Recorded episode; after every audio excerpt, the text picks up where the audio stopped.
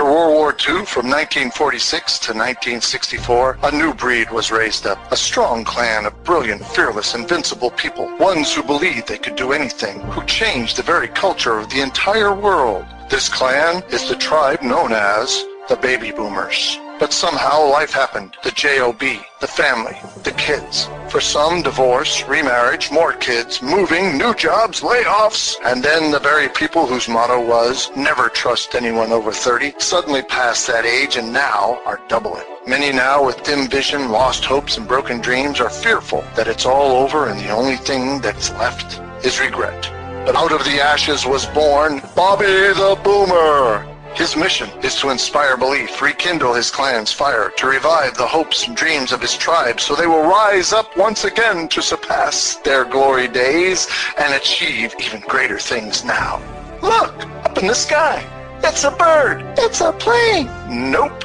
It's Bobby the Boomer. Bobby the Boomer. Hey, Bobby. Bobby boy. Yes, Grandpa. Go fix the world.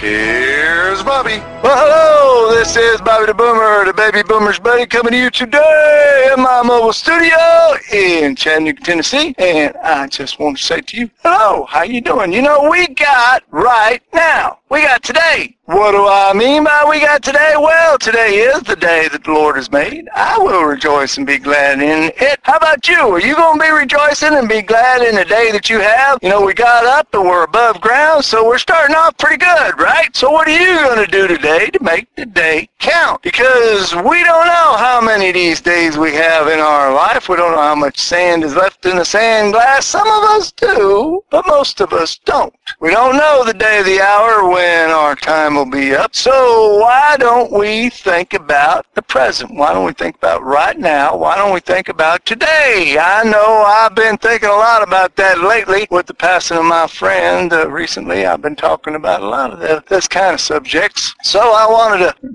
delve into a little more. You know why? I'll tell you why. Because we're baby boomers. And this show is geared towards baby boomers. And even if you're a young one and you're a millennial, X generation, Y generation, uh, whatever generation, wherever you are, whatever you're doing, whatever you're, wherever you're from, I do think this is sound wisdom for all of us, including myself. Yes, yes, yes. And I think it's important because we are baby boomers and we are getting along or getting along. Yes, we are getting along and time is a going and we got to get some things done before the day is over, right? The sun is up and there's only so much light in the day till we can get things done. Is that an old saying or something like that? Anyhow, but listen, I know I've been talking about life is short, plans, dreams, and deals and schemes, and I've been talking about that kind of stuff and thinking about how we what we're doing, what our story is, what we want to have our story end at, the legacy, and all that stuff. And I, I believe it is important. And I hope if you believe it's important too, you'll stick with me. And so what am I talking about we got right now? Well, we got right now. A lot of us, and I will say me, because a lot of these stories that I tell is things that I've done that I wish I hadn't, things that I've learned that I wish I learned a little sooner. And I'm hoping that this show is to help others. I can pass on the things that I've learned, and some, uh, most of them the hard way. I pass them on, and some of you, whether you're baby boomers or whether you're young ones, you'll listen and heed, and maybe you will avoid doing some of the things that I did, and maybe things will be a little bit easier for you. And if you've been doing the same thing I've been doing and going around that same mountain over and over and over, maybe you'll stop doing that, and we will get to the promised land. So do we want to just keep going around and around and around, doing the same old thing, getting the same old results, thinking it's going to be different? Isn't that the definition of insanity? Doing the same thing over and over, thinking that you're going to get a different result? Kind of makes me think about socialism. Socialism, communism doesn't work, but everybody keeps saying, well, we're smarter, we're better, it'll work for us. And then they try it and then it doesn't work. So anyhow, are you doing that with your life, with today's and tomorrow's and plans and dreams and deals and schemes and all that stuff? Oh, well, we got to stop that. And one of the ways we can stop that, I know ah, you got to have wisdom and you don't want to just let the life just go by like we've been talking about. You don't want to just wake up and all of a sudden wonder what happened every day, but you do want to wake up and take advantage of today. You want to seize the day. You want to be present in the day because sometimes we just keep on thinking, well, it'll get better someday, somehow, some way, or we sometimes just think, well, today ain't even worth doing anything because it ain't going to get any better. Well, you know, you got to take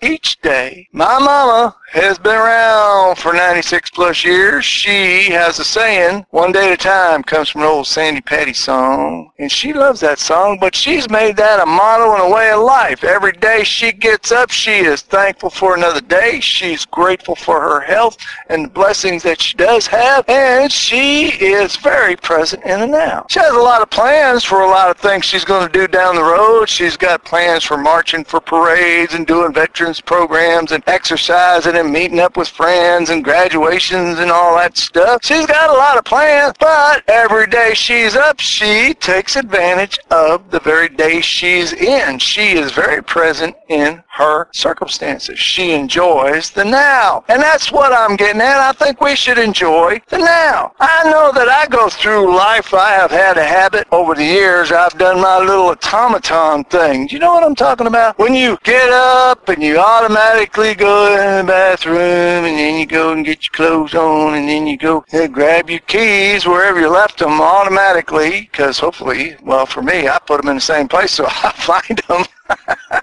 And then you go get in your car and you drive to work and you don't even know what you did on the way to work because you're so mesmerized or hypnotized or, or whatever to where you're just going through through the motions and you don't even realize sometimes I zone out and I'll miss my exit because I'm just zoning out. Sometimes I do it automatically. Sometimes I'm not in the present because I'm thinking about what I'm going to do next week or next minute or next hour, or next month, next year, next whenever. And I just am not present. Sometimes I get ready to leave the house and uh, I have to go back and see if I closed the refrigerator after I took my lunch out and put it in my bag. And I got to check that lock twice because I'm just doing everything automatically, not paying attention. And why is that important? Besides having the refrigerator open and having all your food go bad and having your door wide open or unlocked and people coming in taking your stuff. Well, the principle that I'm trying to get at that I've learned myself is that if you are in the present, not only will you have the advantage of remembering things that you did because you're actually paying attention doing it. But when something like a wonderful rainbow comes after a rain or a beautiful breeze blows in and you get that breeze as you're walking wherever you are and taking a little jump there, you get that breeze or maybe uh, somebody smiles at you a certain way or says a certain nice thing, you actually hear what they're saying and it registers and then you can remember that they said something nice. Instead of going on from point A to point B, stomping all over the roses instead of smelling them and looking at them and appreciating them. You go about your business and somebody said, hey, what did so-and-so have to say about such and such? And you go, I don't know, he said something nice. But if you're paying attention, if you're living today, if you're living the right now, you will be able to enjoy those things. I'm going to be learning that. I'm trying to do a better job on that myself. Yes, I am, because I need to, and I hope you will do the same. That's why I wanted to talk about that today, and that's what I have for you today. This is Bobby the Boomer, the baby boomer's buddy, saying to you until next time, and I hope there is a next time for you to come back and join me again. Until the next time, goodbye and God bless.